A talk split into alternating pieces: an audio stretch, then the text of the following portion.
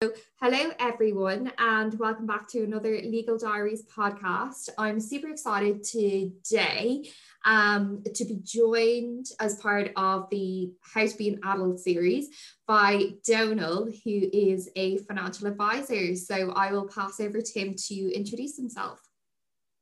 Thanks for having me on, Danielle. My name's Donal. I'm a financial planner with S&P Financial. I've been doing this for the last number of decades. I suppose for the most part, my job is to help people like you at all different stages in life put the right parts of their finance in the right place, for want of a better way of explaining it. Amazing. And Donal, I spoke previous to recording, and I was saying I've just started that journey, unfortunately, but I'm on the road. But yeah, we're going to dive into some kind of more general financial planning questions. So for anyone listening that is at a loss of where to start and what to do and what they should be doing for their future, one of the hot topics that I wave in and out of, or the things that I wave in and out of doing, is having a monthly budget. Should we be doing monthly budgets? Would you recommend that to your clients? Simple answer is yes. So, but I wouldn't get overly hung up on it. It depends. I think you need to look at, much as you'd look at your life, look at your financial life as a journey, and that'll change over time. You know, as you go from starting a career, you know, through your 20s, 30s, maybe having a family or not, as the case may be in this world. And then through a stage in life where you might have more, progressed a little bit in the career and have more discretionary income, right on through to retirement. So when it comes specifically to budgeting, I think, at an earlier stage in life, it tends to be more important. And it becomes, an important discipline to understand what it is you spend, what's the essentials in your life on a monthly basis, whether that's rent, whether it's food, budget for entertainment. I think the important thing we think is budgeting shouldn't really be something that's there to punish you. It should be a reasonable discipline, as in you can't take money with you, right? So you've got to enjoy your life, but within reason. So from a financial planning perspective, why we find budgeting important is that someone understands what it costs them to live their life, to run their household on a monthly basis. And then perhaps there's a wedge of money left between what goes out and what comes in on a monthly basis. And then that's the money that you have at your disposal to make plans for the future with. Yeah, I'm going to start doing my budget again. I'm usually pretty good. Like, I'm very aware. Like, there's no rogue subscriptions coming in on my account. Like, I have some friends who will get a transaction on their bank. They're like, oh, I wonder what that is. And they're like, oh, that's some subscription that I'm paying for something. So I'm very kind of aware. So maybe that might be a start for all the millennials and Gen Zs out there, is to figure out what subscriptions and what's coming in and out of their bank. But when you say it doesn't have to be overly complicated, how would you recommend doing day-to-day budgeting then? Or are there any kind of apps or cheats that we can use? Yeah, I think there's a lot of modernity helps with this. If you use a Revolut card, to break down a certain amount of what you spend on what, so varying headings. Looking even at the mainstream Irish banks, AIB will allow you to do an analysis of your expenditure and stuff like that. So, I think there's two aspects to this. There's one is kind of post-fact, what did I do last month, for example? And the next being, well, what should I do, or what am I doing on an ongoing basis? So I think from a strict budgetary perspective, the thing to understand are really the big headings, and that would be obviously rent, bills, food, entertainment, especially at a younger stage. And just looking, do all of those, are they reasonable when you match what you have done to what you expected that you might do? Are you going nuts in any particular area? Like you say, subscriptions, have you got, I don't know, 3 or 4 subscriptions in place of where you might have 1, 2. But if that's your thing, right, you need to, money is there to facilitate life, really. It shouldn't be in its own right. If there are things that you do that you can spend money on, well, that's what the money is there for. In a way, planning is about maybe spreading that journey. So money is there, we would say, to kind of facilitate your lifestyle, you know, in a way, as long as the lifestyle is feasible. So I think strictly getting back to a budgetary sense, you know, the thing to do is have a plan around what you're going to spend and make sure that accommodates, you know, what's reasonable and what you want to do in life. And then, you know, take a second part of that of actually looking back at it. So at the end of the month, being able to look back and saying, well, what did I actually do? So did you match, you know, did your expenditure match your budgeting? And if not, why not? And is it reasonable then that you change your budgeting going forward? You know, or are you, is there something that you're kind of nibbling away at? So rather than getting, I think the easy thing to get caught up in budgeting is getting into really, really granular detail. You know, did I spend, you know, an extra, I don't know, I'd buy an extra coffee, and I know coffee and avocados on toast are often given as examples of, especially on maybe your generation might spend too much money on. But you know, there's kind of what's within reason, and then you can get to the stage of, well, I'm going out and I'm spending 100 quid in dinner every night. You know, there's a problem there, but it's not to get too granular and too hung up on very, very small details. I think that's probably my advice when it. And I think my issue is I make it overly complicated for myself, and I have this gorgeous like Excel sheet that has everything in it, and then when I do that the next month I'm like, oh, I really don't want to do my budget up because it takes like a half an hour out of my day. And but Revolut is great because I got that wonderful, if anyone doesn't have Revolut but has Spotify, you get that your year in review and songs. Revolut sends you your year in review and spending, so you can go through and see all the stupid stuff you've bought or how much you spent on a thing, which was interesting given the year that we had for 2020 to see the different things that I had like spent money on, because it kind of breaks it down into those categories. You have like entertainment, health, groceries and stuff.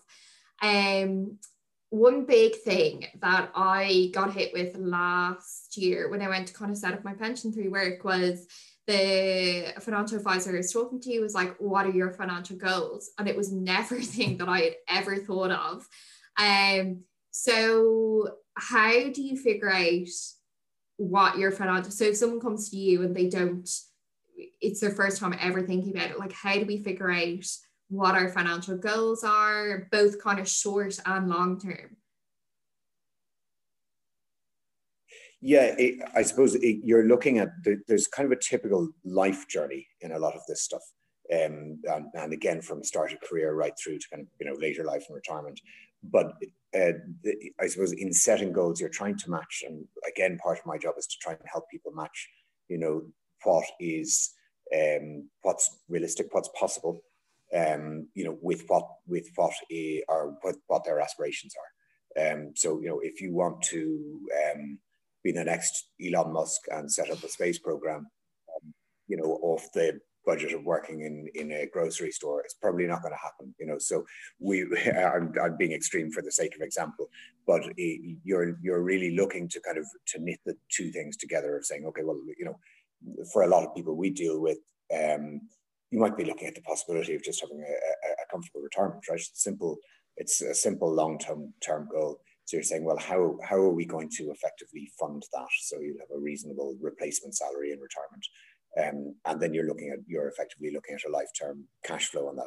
But I suppose to step back maybe and try and frame the thing more simply, quite, you know, at an early stage in career, you're really looking to reserve a certain amount of money, you know, for the sake of example, just refer to it as a rainy day fund or an emergency fund, or some level of buffer that you can deal with events in your life that might be unexpected.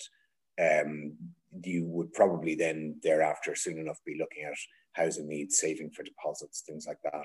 And then maybe moving on into your 30s, looking at how you more broadly manage money, funding for pensions more aggressively. I think a pension is something that's important right the way through a career, and certainly starting early makes an enormous difference in that regard. But there are things that I think are quite common to people meeting along the way. So when we sit down, everyone is individual, everyone is different, but it's not, you know, it has been done before, right? I suppose it's yeah, like they're kind of the key milestones, like you said, like the deposit, the rainy day fund, and you mentioned emergency funds. So what is an emergency fund for anyone listening? Yeah, I think the way we tend to look at it is, if you would say we look at it generally as a proportion of an annual income. So it's effectively a buffer, right? If you end up, say, out of a job in the morning and you need to sustain yourself for a period of time, you can't do it without money. Money just provides you with options and choices, I think, and having reserves of money, that's what it allows you to do. We would say as a goal for, say, someone early in their career, to have reserves of roughly 3 months of their household expenditure. I think that's an important way of framing it, in that, going back to your budgeting questions, if you have 3 months of your outgoings covered, you probably have enough time to deal with anything unexpected in life. We would tend to say over a lifetime, so maybe working out to age 60, 65, 70, coming up on a normal retirement age, you might want to have expanded that amount to maybe 12 months. Of household outgoings. But as a reasonable first goal, if you're sitting there, you've started earning a salary, you've nothing in reserve, a reasonable first objective was to say, okay, well, I'm just going to start saving a small amount every month, in some sort of structured manner, and most preferably in some sort of somewhat inaccessible manner, to put that amount of money away and just start to build it up. And once you reach, a comfortable level of 3 months or thereabouts, presuming all things are equal and there's no particular health or other issues to be concerned about, I think that's generally a good first step in financial planning. And it also brings in a financial discipline, and a lot of planning involves a level of discipline. As you know, if you're setting a budget, well, there is a discipline in doing that in its own right. Yeah, and definitely. And for anyone listening, I actually recently started discovered over the Christmas period, when I was setting my kind of 2021 financial goals, that Revolut has a thing called vaults. So you can set up a vault and have it automatically come out each week, or you can deposit like spare change in it. So if you make a purchase on your Revolut, the spare change goes automatically into your savings. So it's kind of that you don't even think about it, and it's automated. Or if you wanted to kind of make it fun for yourself, which I'm restarting this year. I know I had spoken about this before. I have this godforsaken jar, from 1 to 150 pieces of paper, and I put my hand in each week and I pull a piece out, and that is the piece that I then need to put into my vault. So I am restarting that this February, just as part of the How to Be an Adult series, but it has made me kind of actively know each week that I have to save a portion of my income, and then I naturally kind of got into it. And when you say like emergency fund, I have built up 3 months. So if anything happens, God forbid, with my employment, or if I have to take leave for anything, is the emergency fund, say if I have what can I dip into my emergency fund for? I think that the basic answer is to try not to dip into it at all. But yeah, for events that I think really you're looking at it as a reserve for unexpected events, losing a job, big things like that. Yeah. But it could be a thing like you have to travel to work and the car has broken down, I would tend to recommend that it's somewhat inaccessible, so it doesn't become a thing of, well, it's an emergency now that I go to the cinema this evening, so I'm dipping in there. That's what a current account is for. I gotta say, I love your gamification idea there of your jar dipping in and saying, okay, well, I've got to do that. Some people would think of these things, and it would be, I suppose, a kind of slightly older school, harder way of thinking of these is, you should really be spending what you can't save rather than saving what you can't spend. I wouldn't be quite that hard around it. But the idea of the emergency fund is trying to put something away, nearly a nest egg as well, something that you don't touch unless you absolutely have to, So having, when I try to encourage people not to be excessively hard and fast and they, you know, in a rules-based way around this, in that that money is money that you're just saying, I'm just not going to touch unless I absolutely have to, unless something comes up that causes you to have to do that. You know, you should possibly be looking to have a small buffer of cash that isn't per se designated as your emergency fund, if that makes sense. Yeah, and that kind of brings me on to, so initially kind of, say if a person started with an emergency fund, so I have kind of, I started in 2020 and it led on to 2021, but then I started to create, say, vaults or say sinking funds or whatever you want to refer to it for other kind of different things in life. So like my boyfriend and I just started randomly putting money aside for things we might want to do post-COVID if the world is okay again. So we're not just expending out money, because we often tend to say, if we book a holiday, book it from one kind of paycheck, whereas I'm trying to be really good with things and put money aside. So if we want to do something, we can go, oh, we've built up extra, we can use that. So would you kind of, if someone has got kind of comfortable with that idea of an emergency fund and is putting into it, to kind of start those, say, rainy day funds for other things? So say I drive a car, so I've often considered, obviously, you know, the expense that comes with the car each year, your tax, your insurance, your everything. So I've considered setting up, and then if, God forbid, if something goes wrong, the added expense of that. So I've considered setting up a fund this year for car expenses. So it'll build up, and then by next year, when I go to pay my tax, my insurance, everything like that, hopefully I'll have that nest egg. Yeah, Danielle, absolutely bang on, and very much the right approach. You know, so if you guys want to go on holidays and you think, well, yeah, that might be however many months away, and you start putting the money away now, and then you're in a position to pay for it rather than, say, you know, taking a short-term loan or going into an overdraft or using credit cards to pay for it. That just is eminently sensible. If you think about it, you know, cost of short-term credit, cost of short-term money is extremely high. You know, so you're paying a significant premium for your holiday if you borrow against it rather than saving for it, and that's you know that's quite a differential. You know, if you build those figures over time. So being able to work from the resources that you have rather than dipping into the red effectively to fund those things makes an awful lot of sense. So yeah, if you're again, motoring makes sense. If you have some level of sinking fund towards replacing a car, you know, repairing a car, whatever it might be, that makes a lot of sense.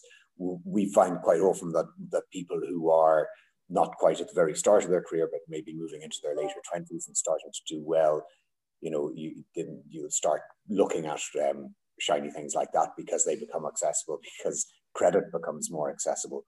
But trying to work with pre-funding things from your own resources rather than borrowing against them is possibly one of the best things that you can do financially. And yeah, over a lifetime, you know, of creating, you know, it might sound like a funny way of doing it, but creating a level of wealth. And when I refer to wealth, it's just effectively having choices. It's having funds in reserve that allow you to make choices in the future. Using, you know, by pre-funding stuff rather than borrowing against it. You yeah. Pool of money.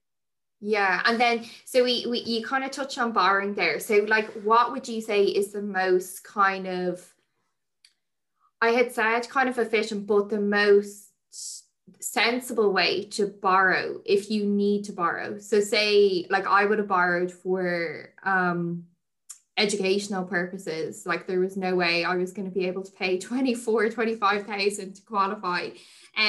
But what is the most kind of sensible way you would advise people that if they do need to borrow, how to go about it? Not to be curt or anything, borrow the cheapest money you possibly can. You know, the lower the cost yeah. of them, the better in absolute terms. That's the only real honesty, no matter what tag we put on it. Borrowing for education is, you know, that makes sense, right? Because you're accelerating your career effectively. You're accelerating earnings. Education is the greatest leveler in this world.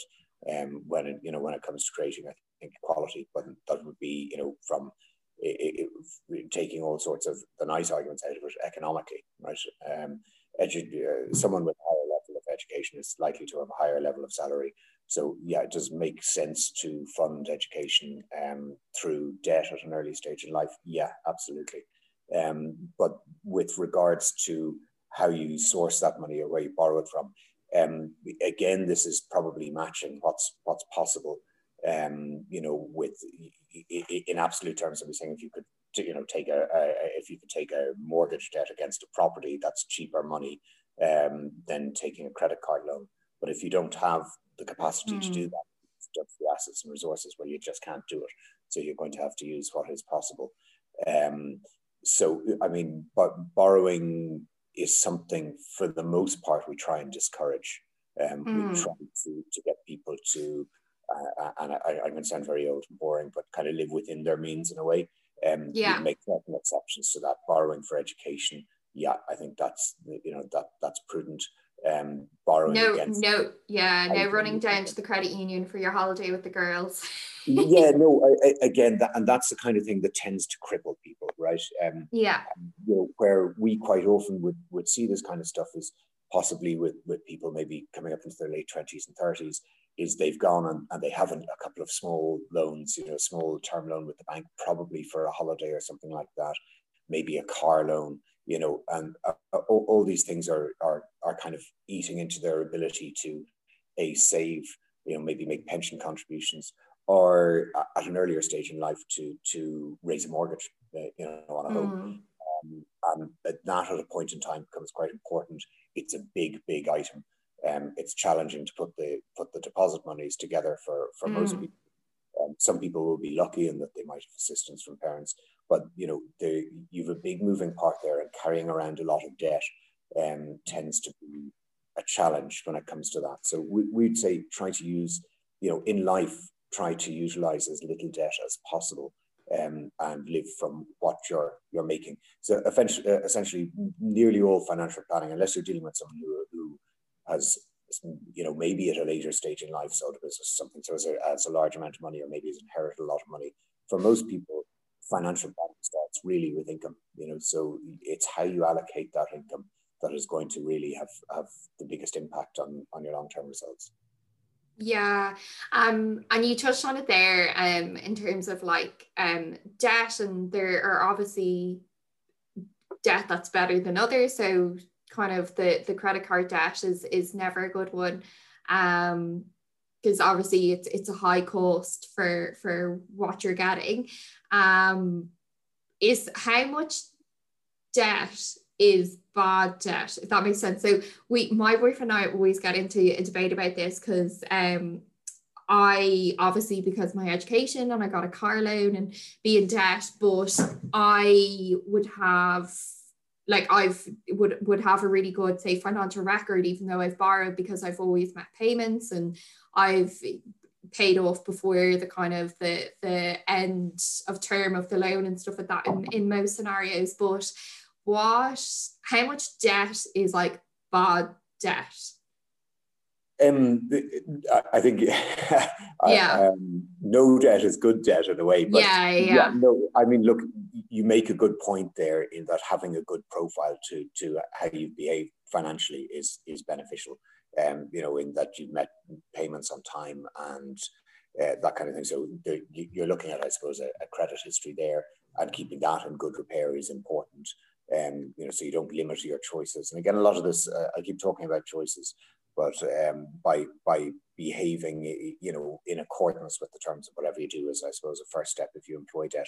How much debt is bad debt? That's a difficult. And again, I would try continually to encourage people to try and steer in as much as they can away from it. But if you have a car loan, you need to travel to work. Well, you know, if you have a car loan, the question quite often for me would be, you know, if someone is talking to me, what's the scale of that, you know, in relation to their salary, and what's this, you know, are you providing utility that's required in life? Are you providing that little bit more, which might be nice?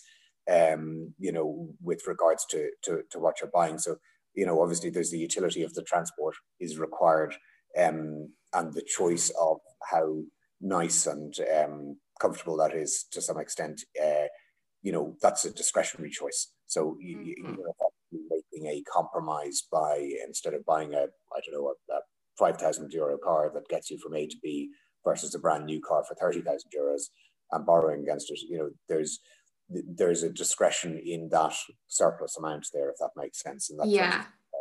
So my reckoning, maybe that 25,000 would be a bad choice, and the 5,000 would be a good one.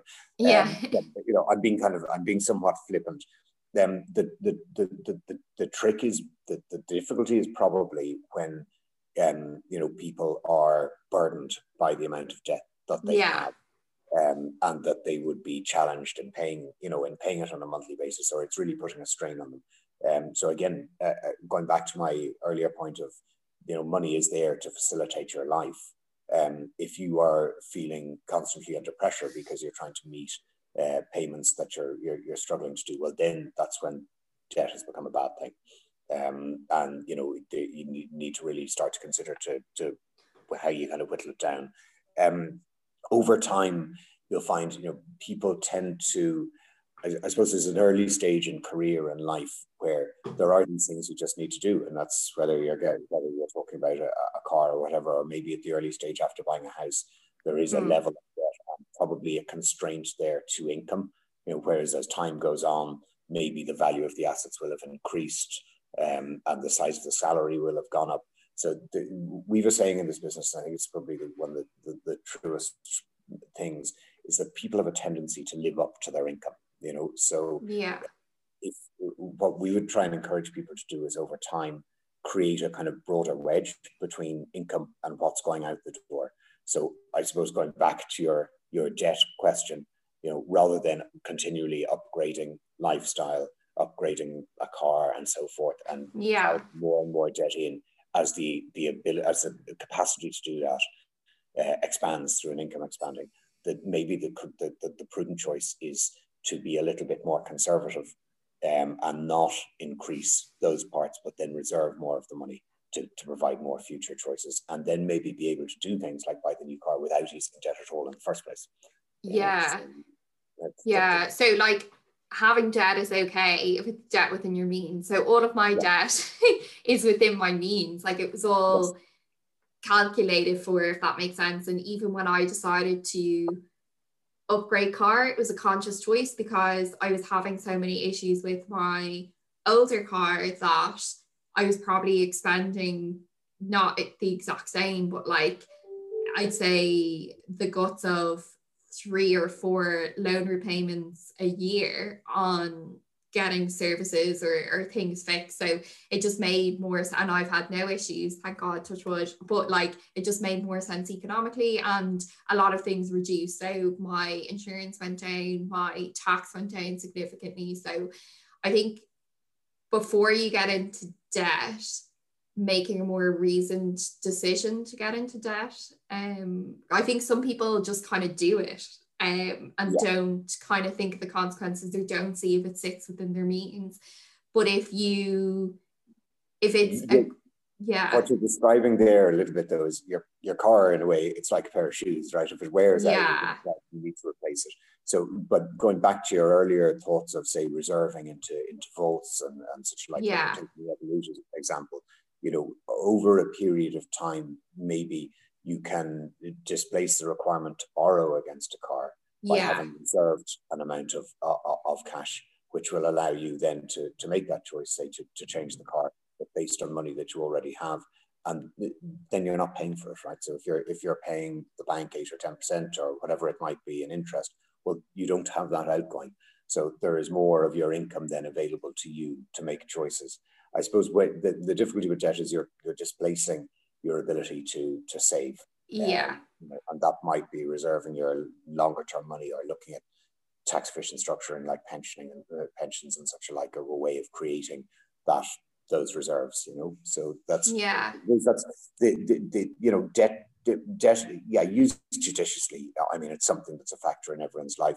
I know very few people who can simply save up and buy a house, you know. So fairly much everyone ends up with a mortgage along the way, or like you say, a car loan or such like. But it's just to be maybe somewhat tight about that, for want of a better word, you know. Yeah. And being very cautious in how debt is used, rather than looking at it and saying, okay, well, you know, I can get this, so I will take, you know. And that's the living up to the lifestyle bit. Looking at it and saying, well, you know, I love that, you know, the car is nice, but that's a nicer one, and I'll upgrade to that. It still does the same thing, still gets you to work in the morning. Yeah. It's just being kind of judicious about how you use debt. I think that's probably the best kind of guiding line, rather than taking an absolute, well, if I have a percentage of debt of X of my salary, it's bad. You know, yeah, if you can't handle it, it's bad. Or if it's putting you under pressure, it's bad. Or if you're taking on debt that you don't really need to take on, that's probably imprudent. Yeah, yeah. And then maybe to kind of finish up on this topic, I'd be interested to see kind of what big financial mistakes you've seen kind of either clients or either just from your experience over the years advising people about finances, and how can anyone listening avoid these? So one of them is taking debt on without, so living beyond your means. But are there any other kind of big financial mistakes that you've seen people make, and how we can kind of avoid these? Yeah, I suppose this is probably one of my favorite topics in a way, and you've hit the nail on the head to start with. You know, like living up to income tends to be the biggest, you know, overarching mistake, right? That people make. So rather than reserving money, or every time there's an increment or an increase in salary, rather than, you know, using that for lifestyle purposes, reserving a larger amount of that would be the correct decision. Not more often than not, but quite often, people will just expand their lifestyle. So that, you know, that's if you touch on that. But outside of that, we find there's probably more nuanced things. There was a brilliant report done in Canada in 2012 by a crowd called Serrano, and it was an econometric report. It really kind of looked at the value of financial advice. So again, of course, this is something I'd hang my hat on, but it called a number of factors into play about why people who take advice tend to have better outcomes. And they broke the thing down to a number of key factors. The first being that people who took advice tend to use more efficient structures. So this is when you actually have money to reserve in the first place. How you structure that will have a big difference to the long-term outcome. So, you know, the easy example is a pension. If you put money into a pension, firstly, you get relief on the income tax. So you're giving it's net versus growth money, or net versus gross money going in. You're looking also then at any growth on investment gains or any income generated being tax-free. So all of a sudden, you know, the easy example that we would have is someone who buys an investment property within a pension versus someone who buys one outside of a pension. They'll generally effectively double their return by doing it within the tax-wrapped structure. Outside of that, people who take advice tend to take a little bit more investment risk because they tend to understand it. You know, so being overly conservative actually can be as bad as being, you know, overly flahuluk in a way. If you are putting money away and you're just reserving it into a bank account as cash, over time, I know we've been living the last decade plus in a very low inflation environment. But over time, we'd say typically over 20 years, the value of your money will reduce by maybe a quarter, just by the effect of inflation. Given they're not precise numbers, they're dealing with a specific time period, but inflation over time will erode the value of your money. So, you know, cash isn't a suitable vehicle for money over time. So people holding too much cash tends to be a considerable mistake. Quite the opposite of what we were talking about on the other side of being prudent, and not borrowing too much money. So, you know, there's kind of one set of mistakes in how you might allocate money, one set of mistakes in then how you might reserve it. You know, so that's probably, we find that those kind of larger factors, it comes down to the nuance after a point of time, if that makes sense, on the mistakes that you might make, and they maybe get more individualized based on circumstances at a point in time, if that's not too imprecise.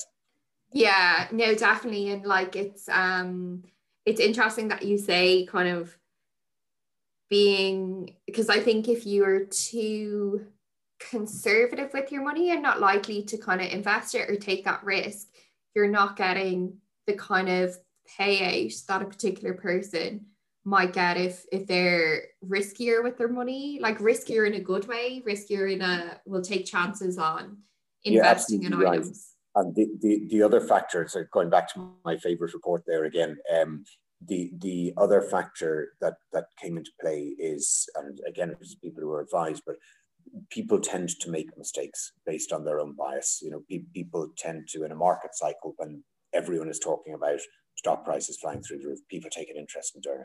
You know, at the moment, everyone's talking about Bitcoin and Tesla shares. Is that because they're good investments? No, it's because everyone's talking about them because the price has soared up and everyone wanted to be part of that journey.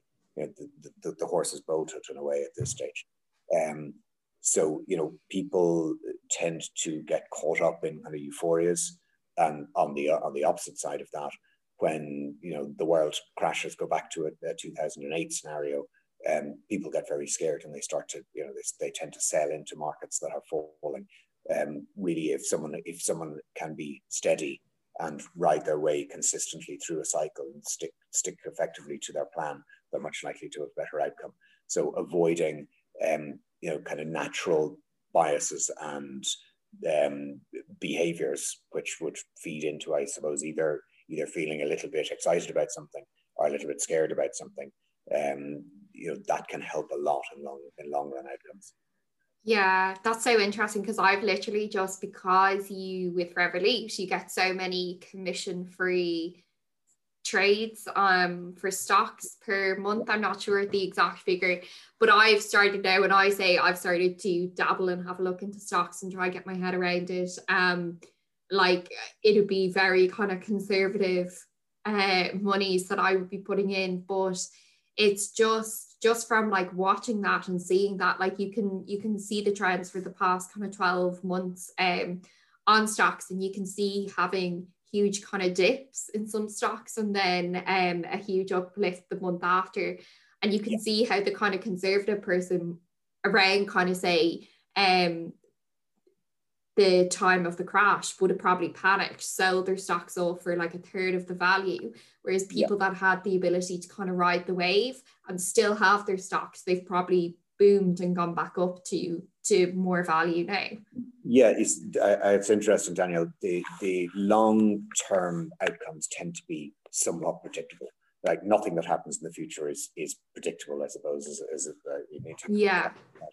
But long-term returns tend to be, you know, going back to stock markets, if you look at long-run data, and there's data going back well over 100 years, say for the S&P 500 in the States, which is probably a major index of large companies in the world with the longest run data, and if you analyze that, if you look at a 20-year outcome, it's quite a predictable thing, you know, and it tends to be, I don't think there's any period where you can look at the S&P 500 with a 20-year time frame and have a negative outcome. I think you look at anything between 6 and 12% positive return, whereas if you take a 1-year time frame, you could be looking at, you know, plus or minus 50-60% quite easily.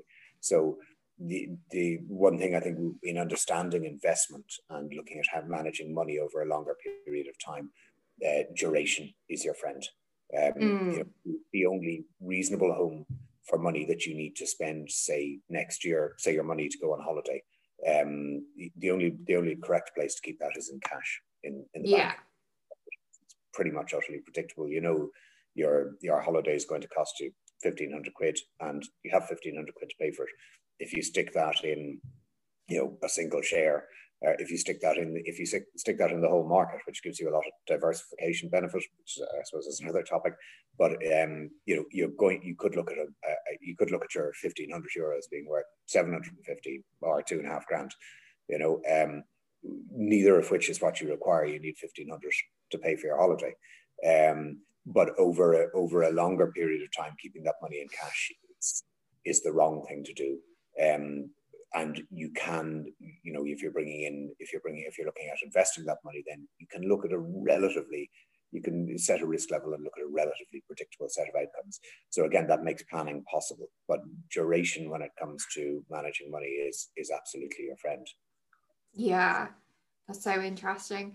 I have one kind of final question kind of on this topic, but do you think there's any kind of, I don't mean to say, because obviously there's been so much unemployment and redundancy and everything, but there's any kind of financial gain? So a lot of people are talking about the property market at this time because of COVID. They predicted the prices were going to go down and that people should invest now if they have the means rather than later, but that doesn't seem to be kind of happening. I know some friends who are purchasing at the moment just because this was the window that they had planned to purchase.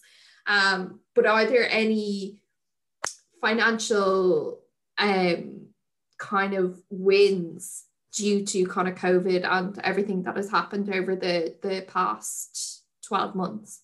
Yeah, I mean, it's such a complicated question. Yeah. And there are so many factors in. I think firstly, you know, trying to predict the future is nearly a kind of a fool's mission in a way. Mm. You know, if I could do that, I probably wouldn't be sitting here. I'd be away somewhere and doing nothing.